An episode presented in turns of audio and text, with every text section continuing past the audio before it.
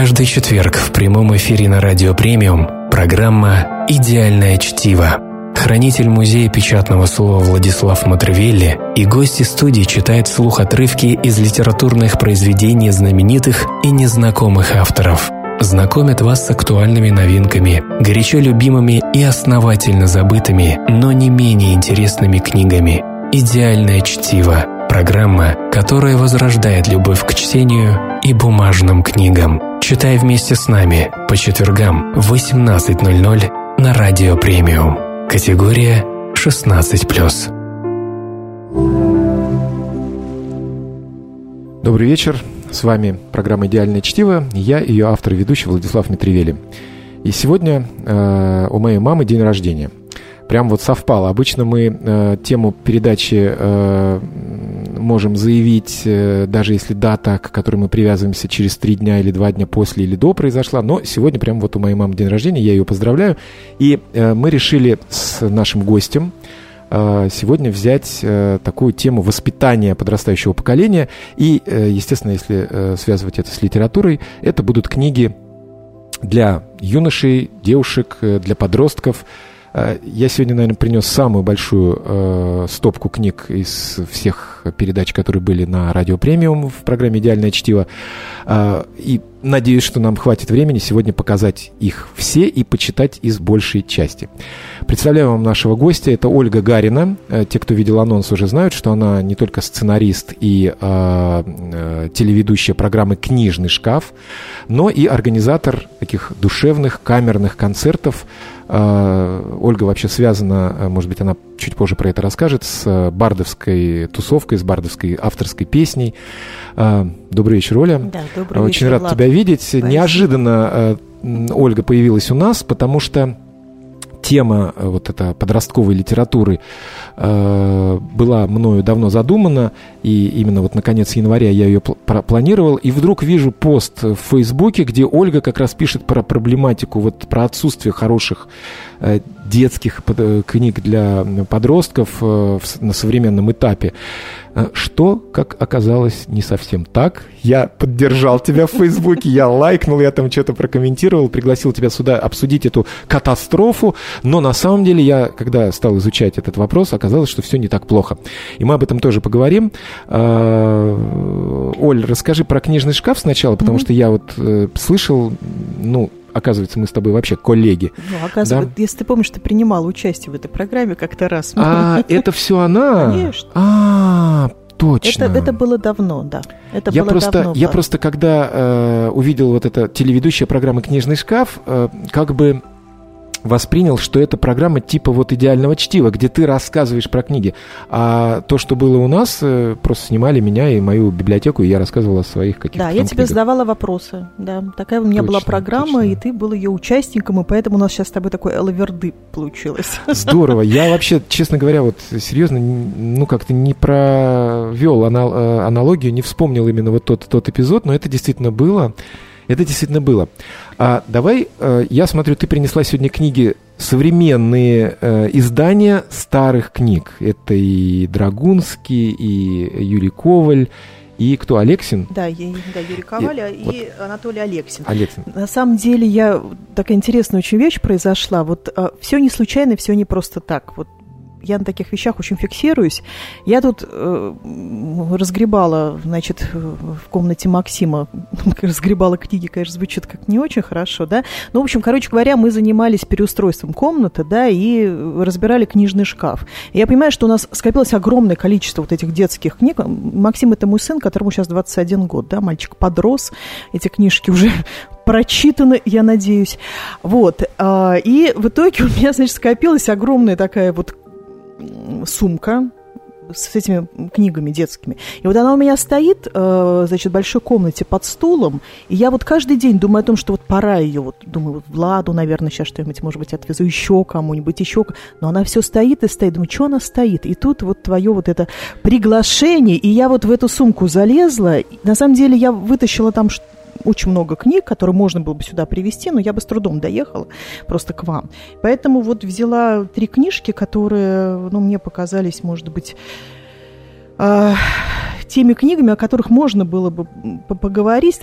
Поговорить можно много о чем, конечно, да, но я, например, Анатолия Алексина я очень любила в детстве. Это вот один из моих любимых писателей. И мой. И, да, и мой, да, да. Потому что он как бы и детский, и взрослый. Мне вот вообще нравится, когда все на грани, когда вот нет этого заигрывания да, с детьми, и в то же время тема-то детская, как бы. Еще как бы. Юрий Яковлев из этой же Плеяды. Я не взял его сегодня книгу, потому что я ее уже одну из э, повестей начинал читать вот в одной из передач, причем не, не связанной с детской э, литературой. У нас там интересная была аналогия. Но э, я не взял сегодня и прям вот меня это очень огорчает, но я думаю, что у нас будет э, в ближайшее время еще передача, посвященная совсем детской литературе, mm-hmm. там тоже можно это читать, а про Алексина ты совершенно правильно говоришь, он как бы и сейчас не теряет актуальность и для взрослого, то есть ты читаешь, вспоминаешь, может быть, свое mm-hmm. детство, и какие-то элементы э, задействуешь вот в воспитании своих детей. Ну, у тебя Конечно. уже вот подрос, ну, 21. Да, на самом деле вот вопрос о современной литературе, он очень интересный. Я тебе, кстати, очень благодарна, во-первых, за приглашение, я не успела об этом сказать, и благодарна очень за эту тему, потому что я в Фейсбуке, конечно, там громко чего-то такое заявила, но я там говорила в большей степени, конечно, о том, что в принципе надо подростками заниматься, да, и книги, конечно, это одно из направлений, но также есть фильмы, которые вот я хочу как раз-таки в нашем клубе показывать детям. Это вот наши те прекрасные старые фильмы, это Соловьев, Динара Асан, Романова, да, это Быков и так далее, и с детьми надо разговаривать. Потому что, если уже говорить о том, для чего нужна литература, она нужна для самоидентификации, больше ни для чего, по большому счету. Уж, по крайней мере, в детстве это точно.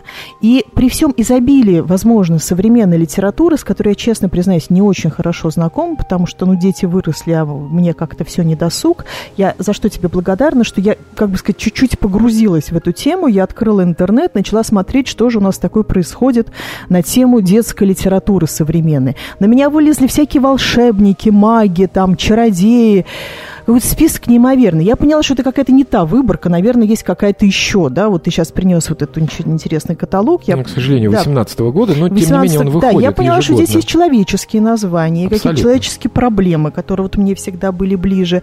Начала вспоминать, кто же действительно есть вот из тех вот, про которых я знаю писателей. Вспомнила Ксению Драгунскую, которая, кстати говоря, продолжатель, да, э, собственно, той литературы, которую писал ее отец. И э, действительно это есть, но проблема-то в другом. Читают ли это подростки? И как много этих подростков? И объединяются ли они на этом? Вот Раньше просто э, кино и литература, они как бы друг друга э, поддерживали. То да. есть, ну, не было такого количества информации, конечно, интернета и всего прочего. Мы ходили в кино, и мы это и обсуждали, угу. да, мы читали книгу, это и обсуждали. Э, объединяются ли они сейчас? Конечно, вот это пространство скукожилось, на мой взгляд, да, но говорить о том, что действительно вот какая-то катастрофа происходит, наверное, неправильно. Мы об этом поговорим во угу. второй части передачи, а сейчас давай начнем все-таки вот, э, чтобы ты успела почитать, потому угу. что у нас очень часто мы не успеваем все прочесть, что хотим. Э, что ты выбрала из того, Сначала я хотела почитать Драгунского Денискина рассказы, потом я открыла Алексина. Вообще интересно, да, едет такая взрослая тетя в метро и читает Алексина или Драгунского. Люди с удивлением на меня смотрели, хотя не все знают, кто это такие. А, вот. Потом я, значит, э, открыла вот эту книжку замечательную. Анатолий Алексин «Мой брат играет на кларнете» называется книжка. И просто начала сначала ее читать. Когда-то давно я ее читала, наверное. И вот прямо первая же глава этой повести, наверное, да, мне ужасно понравилась. И самое главное, опять же, все же не случайно, Влад. Я поздравляю твою маму с днем рождения. И вот это, собственно, о маме и о папе, и о бабушке, правда. Но мама тут занимает ключевое место. Мы такие, потому что нас вот так воспитывали, да? Да, да, да. Так, как бы так интереснее держать книгу. вот перед собой. Можно, вот так да. Вот. Да, и тогда будут видеть обложку. Большая книжка у меня. Я учусь в той же школе, где когда-то учились мама и папа. Папу почему-то никто не запомнил, а маму запомнили многие.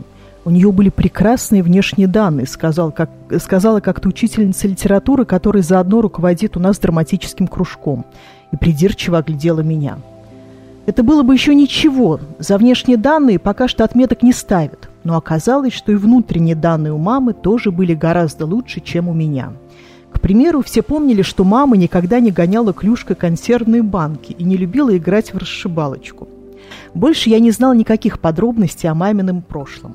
Но вот однажды бабушка, которая пришла помочь маме по хозяйству, сказала, «А Сережа-то стал лауреатом всероссийского конкурса». «Какой Сережа?» – спросил я. «Сережа Потапов. Его знают все культурные люди». «Первый раз слышу. А кто это?» – сказал я. И вдруг заметил, что папа взглянул на меня с любовью, а вернее сказать, с благодарностью. Еле заметно взглянул. Но я-то почувствовал, хотя ничего не понял – и только потом на кухне бабушка объяснила мне, что Сережа Потапов учился когда-то в школе для музыкально одаренных детей, и мама любила его, когда была в пятом классе. Музыкальная школа находится прямо напротив нашей, через дорогу. Если из нашей школы выходит ученик, трудно сразу определить, одаренный он или не одаренный. А если из дверей школы, который через дорогу тут, а, а если из дверей школы, который через дорогу, тут уж сразу ясно, идет одаренный. Мы выходим из своей школы с портфелями, а музыкально одаренные с футлярами. Сначала Сережа Потапов привлек мамино внимание тем, что его футляр был больше, чем у других, потому что он играл на виолончели. А потом уже в пятом классе она его полюбила. Мама, наверное, тоже была одаренной, потому что я вот хоть и учусь в шестом классе, но еще ни разу никого не любил. «Да, Сережа далеко шагнул», — сказала за ужином бабушка. И папа закурил в комнате, хотя обычно выходил для этого в коридор или на кухню. «Ну что ты? Это такое далекое прошлое, это глупое детство», — сказала мама и рассмеялась. Ей было весело, а папа за весь вечер ни разу не улыбнулся. «Далеко шагнул, далеко», — повторяла бабушка, убирая посуду. Бабушка очень любила нас воспитывать, но делала это как-то по-своему. «А сын моей соседки научился варить суп», — говорила она, я должен был понять, что мне тоже не мешало бы этому научиться. А Коля, который вместе с тобой кончил медицинский институт, стал заведующим отделением, сообщала она папе. И папа должен был сделать вывод, что ему тоже не мешало бы стать заведующим. Да, Сережа далеко шагнул. Эта фраза должна была подсказать папе, что ему пора было бы куда-то шагнуть. Здорово. Эм, ну вот то, о чем я говорил, времени архимала. Мы продолжим во второй части э, разговор с Ольгой Гариной и разговор о прекрасных книгах. «Идеальное чтиво» – программа, которая возрождает любовь к чтению и бумажным книгам. Читай вместе с нами по четвергам в 18.00 на Радио Премиум. Категория 16+. Мы продолжаем эфир «Идеального чтива» с Ольгой Гариной, напомню, сегодня у нас в гостях. Э, и если у вас есть вопросы ко мне или к Ольге, вы можете отправить их на WhatsApp, Viber или э, Telegram по номеру плюс 7995 896 7755. А, ты говорила про Алаверды. Mm-hmm. Я mm-hmm. тоже сейчас Алаверды. Вот ты прочла, значит, из Алексина. Я прочту из Ольги Чайковской. Гораздо э, реже встречается mm-hmm. этот автор.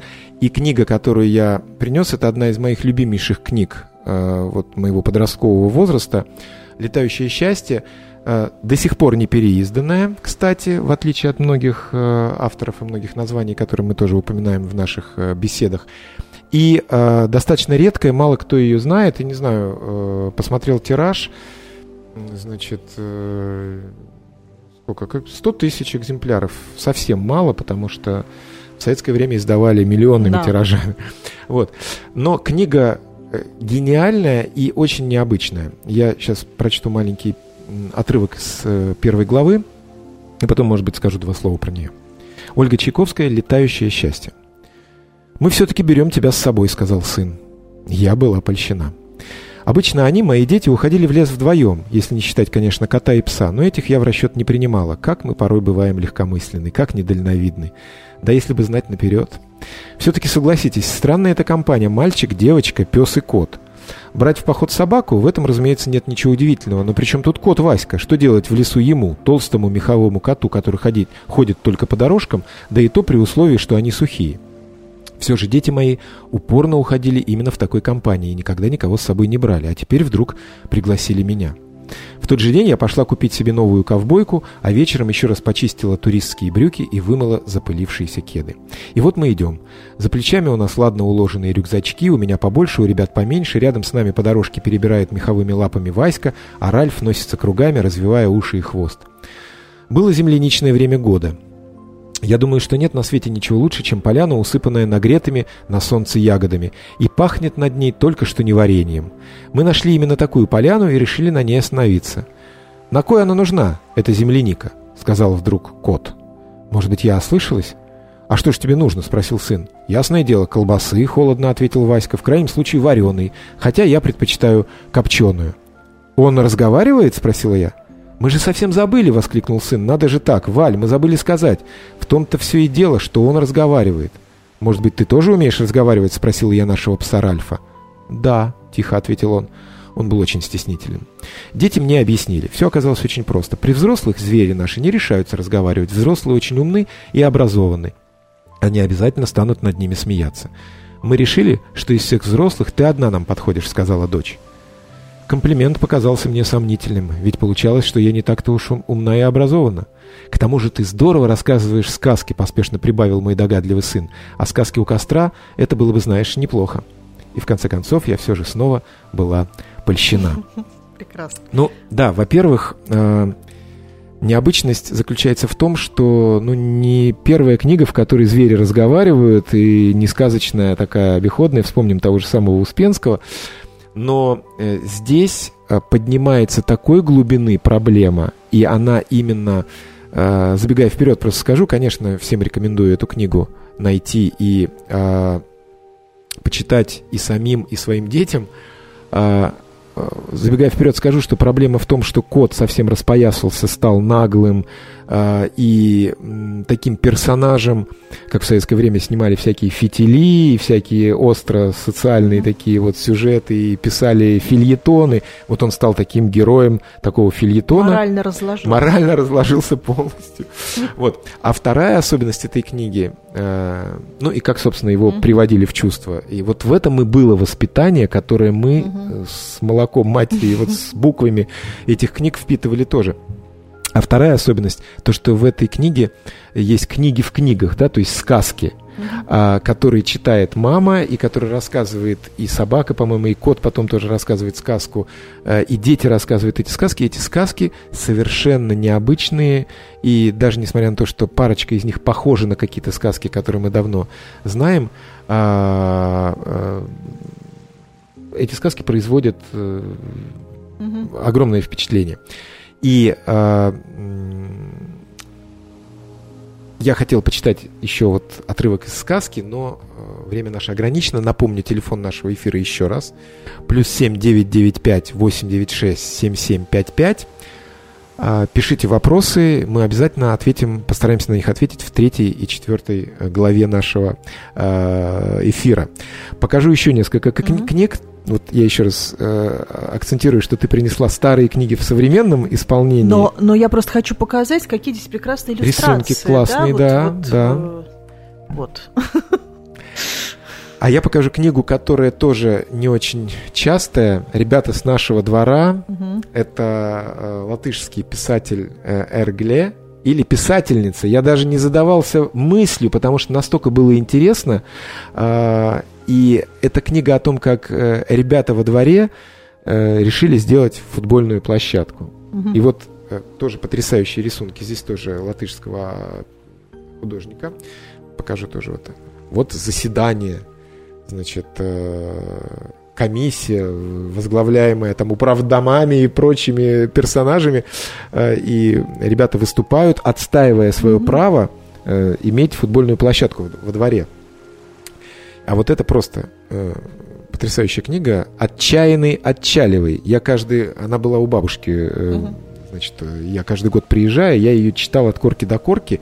Значит, написали ее Гребенников и Добронравов. Добронравов у нас изве- известный поэт, да, э, поэт-песенник.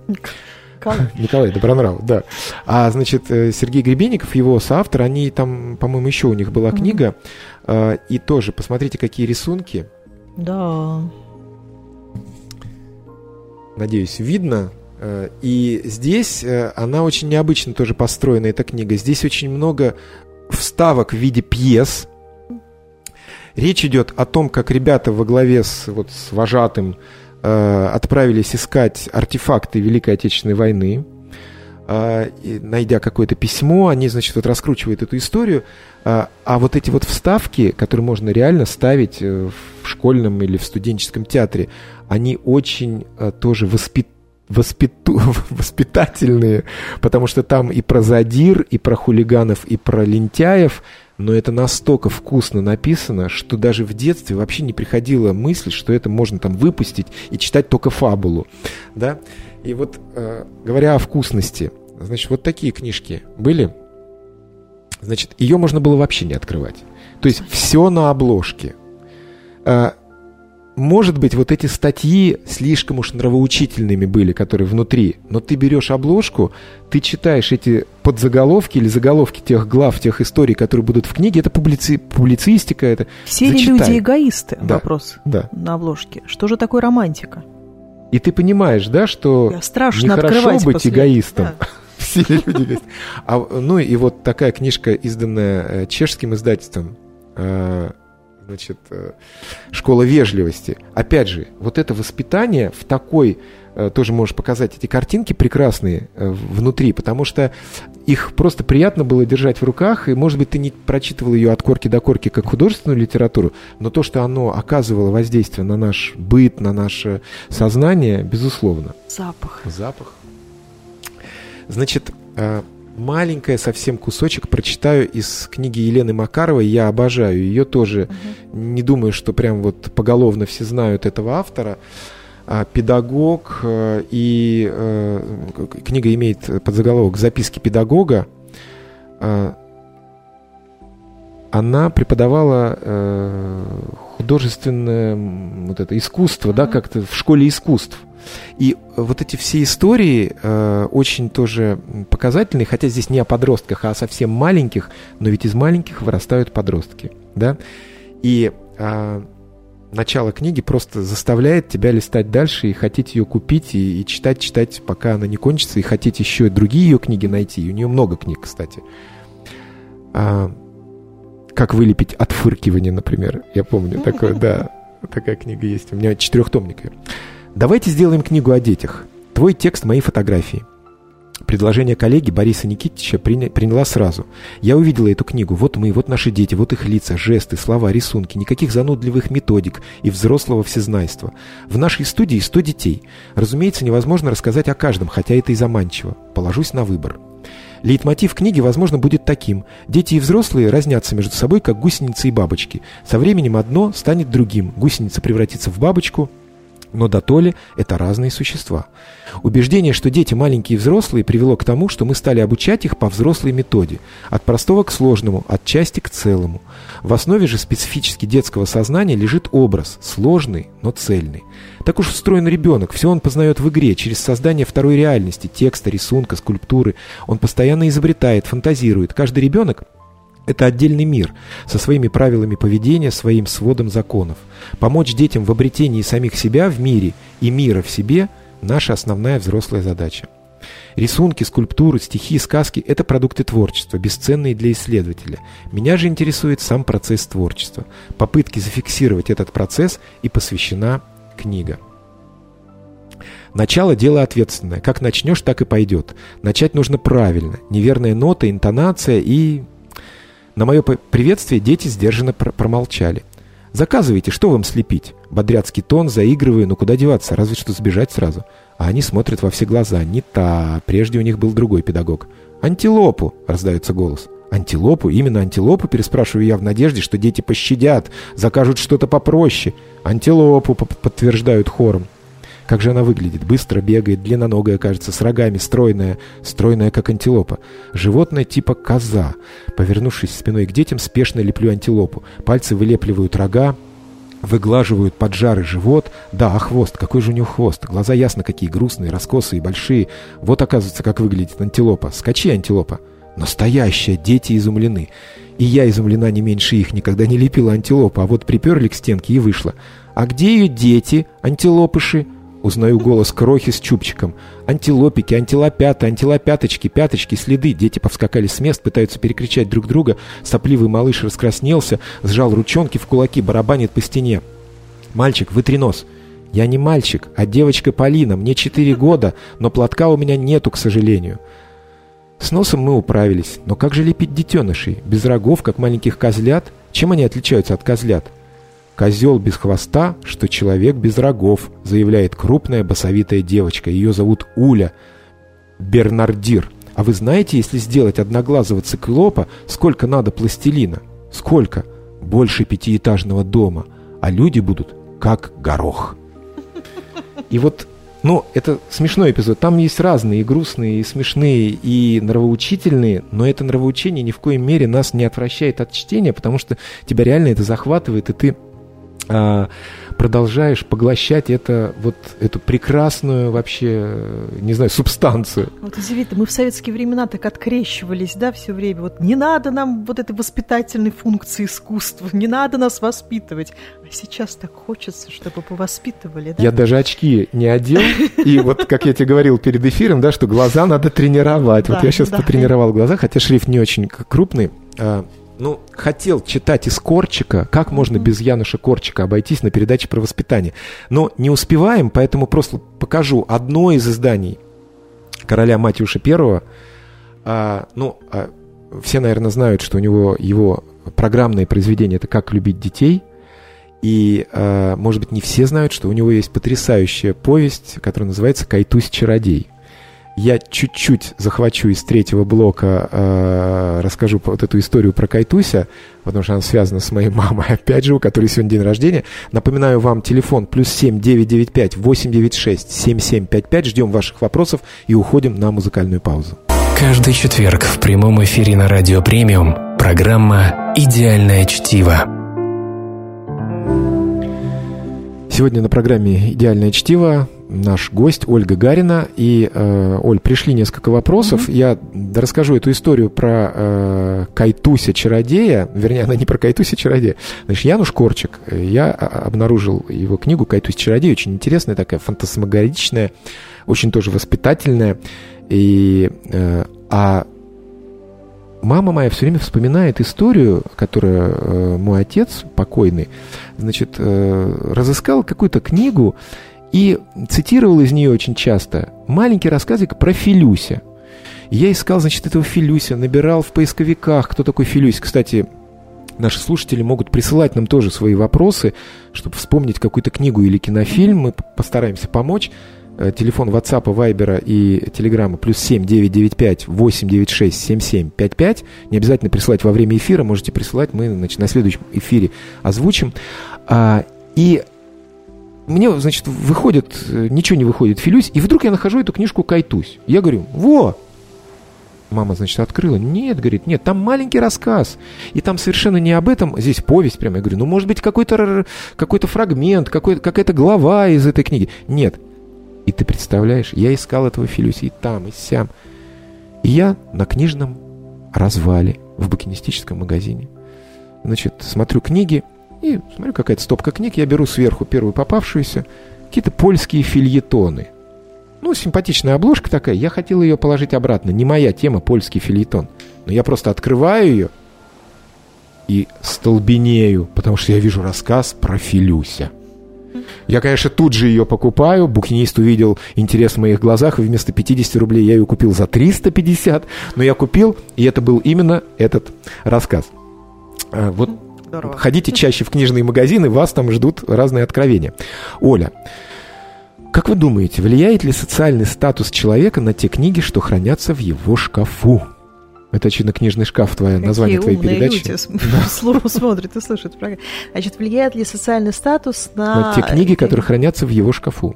Ну, вы знаете, вообще тут можно по-разному отвечать, потому что, с одной стороны, все влияет на все. Это я совершенно точно знаю, да, все зависит от человека на кого-то повлияет социальный статус и на те книги, которые будут у него в шкафу, на кого-то не повлияет. А вот по какой причине повлияет или не повлияет, вот это уже вопрос интересный. Потому что мне кажется, собственно, основная тема о которой можно говорить в связи вот э, со всей этой историей и, и детской литературы, это тот фундамент, да, на котором мы произрастаем. И если в детстве как у Высоцкого, да, ты правильные книги читал, да, и если тебя научили есть с ножа, там, и так далее, и так далее, то тогда, мне кажется, ни социальный статус, ничего другое не повлияет ни на что. А если не научили, то повлияет, может быть, конечно же. Я угу. все время э, нахожу подтверждение этим твоим словам. Да. Э, как, по-вашему, что ждет книги через 10 лет? Мир меняется, технологии заменят бумагу? Удивительно, все уже предрекали смерть книгам, смерть театру и много чему. Винилу и винил. Компакт, кассетам да. сейчас в Америке бум. Да, удивительно. Театры расцветают на самом деле. У меня такое ощущение, что мы уже достигли некого предела, мы уже ударились лбом в стену, уже людям стало вот это все надоедать и захотелось уже какого-то качественного уровня существования. Да, вот сейчас вообще существует такая точка зрения, теория, я каких там психологов слушала, я в принципе согласна, что люди, людям уже надоедает фастфуд и уже хочется вообще, ну, как бы дорого в кавычках жить, да, но это именно про качество жизни.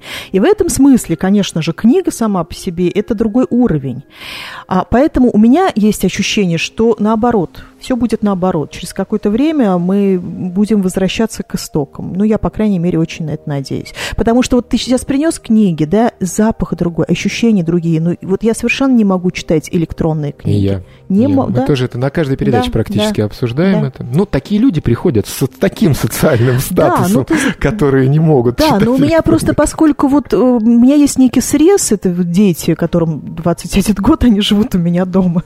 А, и я вижу их запрос, да, и, и мы много говорим о том, что на самом деле, с одной стороны, у них совершенно другое поколение, другие запросы, и вообще с чтением плохо, а с другой стороны, у них такая тоска по-настоящему-то есть, потому что вот эта разобщенность, про которую я говорила, она существует. Если взрослый не дает даже да. 20-летнему, значит, ничего не будет. Да. Вот что вы больше любите, стихи или прозу? Любимые авторы из современных? Это Вопрос сейчас тебе. уже не про детскую литературу Вопрос тебе. говорим. Ну... Ну, да. ну, значит, что я люблю стихи или прозы, это очень сложный вопрос, потому что можно любить и стихи, и прозу, и не противопоставлять. Хотя в детстве я больше любила прозу. У меня мама как раз любила стихи и читала их много. Я затыкала уши, я помню. Мама, привет. У меня моя мама сегодня не день рождения, но подсознательно-то она все равно оседает. Все равно оседает, и э, с возрастом я сама стала писать стихи. И э, к стихам у меня сейчас ухо более чуткое, да, чем раньше. Но это не значит, что я меньше люблю прозу, просто это все на разных уровнях. Что касается современных авторов, которых я люблю, ну, я говорю, подростковую литературу я, к сожалению, не читаю, ничего не могу сказать по этому поводу. Вот. А что касается просто вот любимых авторов, которые появились, ну, я так понимаю, современных, это, которые появились за последние там несколько десятков, да? там, 10, там, 20 да. лет, да.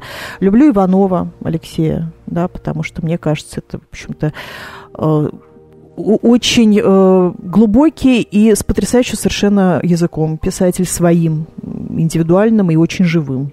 Вот Иванова я очень люблю.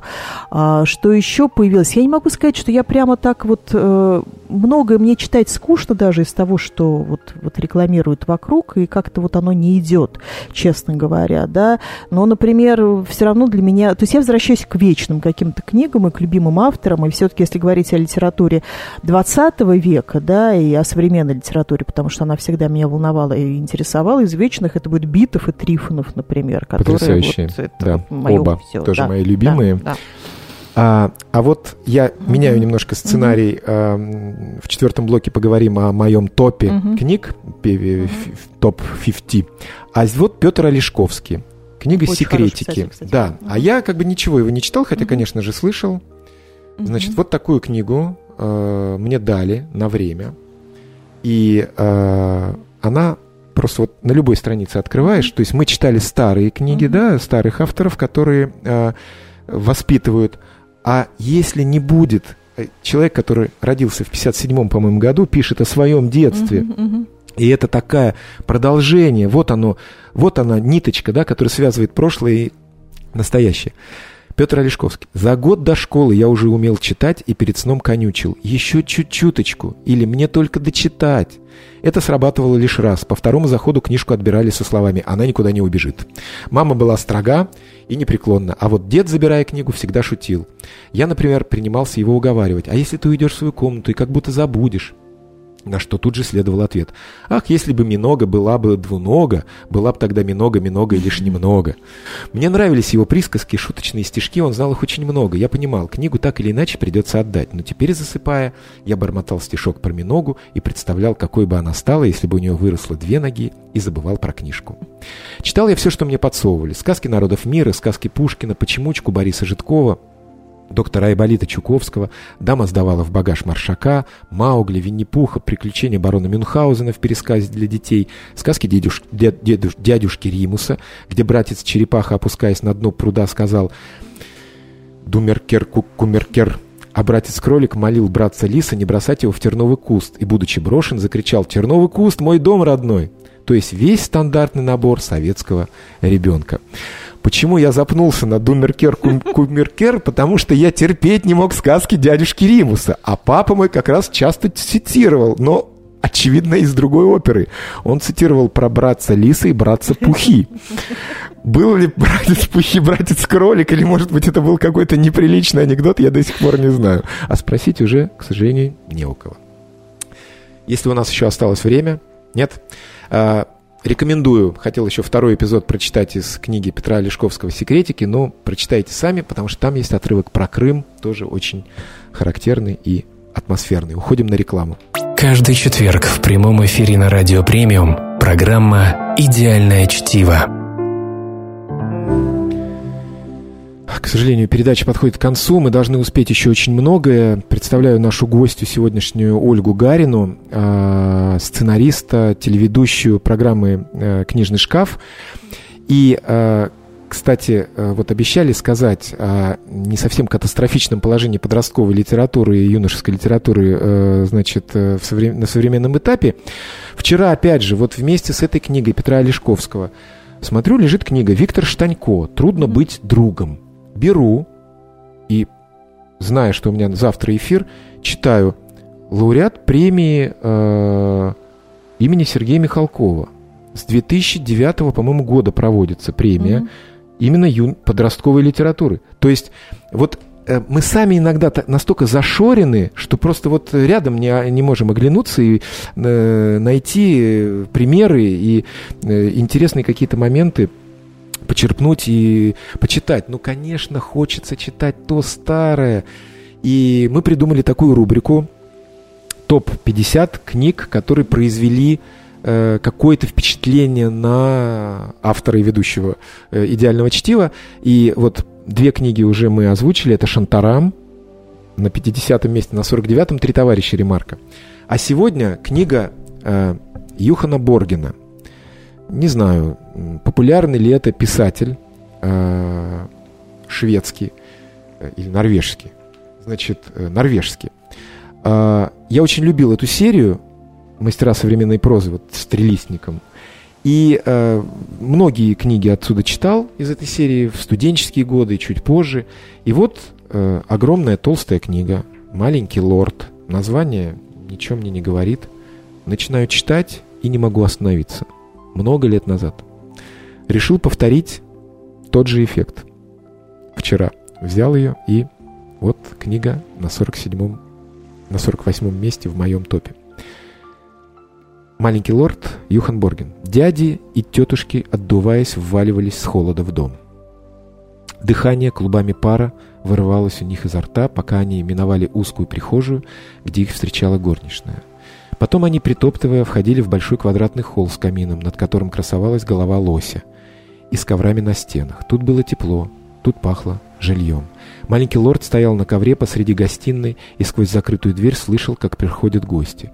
Он до мелочей представлял себе, что происходит по мере того, как родственники один за другим появляются в прихожей, принюхиваясь к запаху дома, запаху деревянных стен и ковров, и прислушиваясь к отдаленной суете в кухне, где готовится семейный обед, суп из спаржи, форель, жаркое из оленины.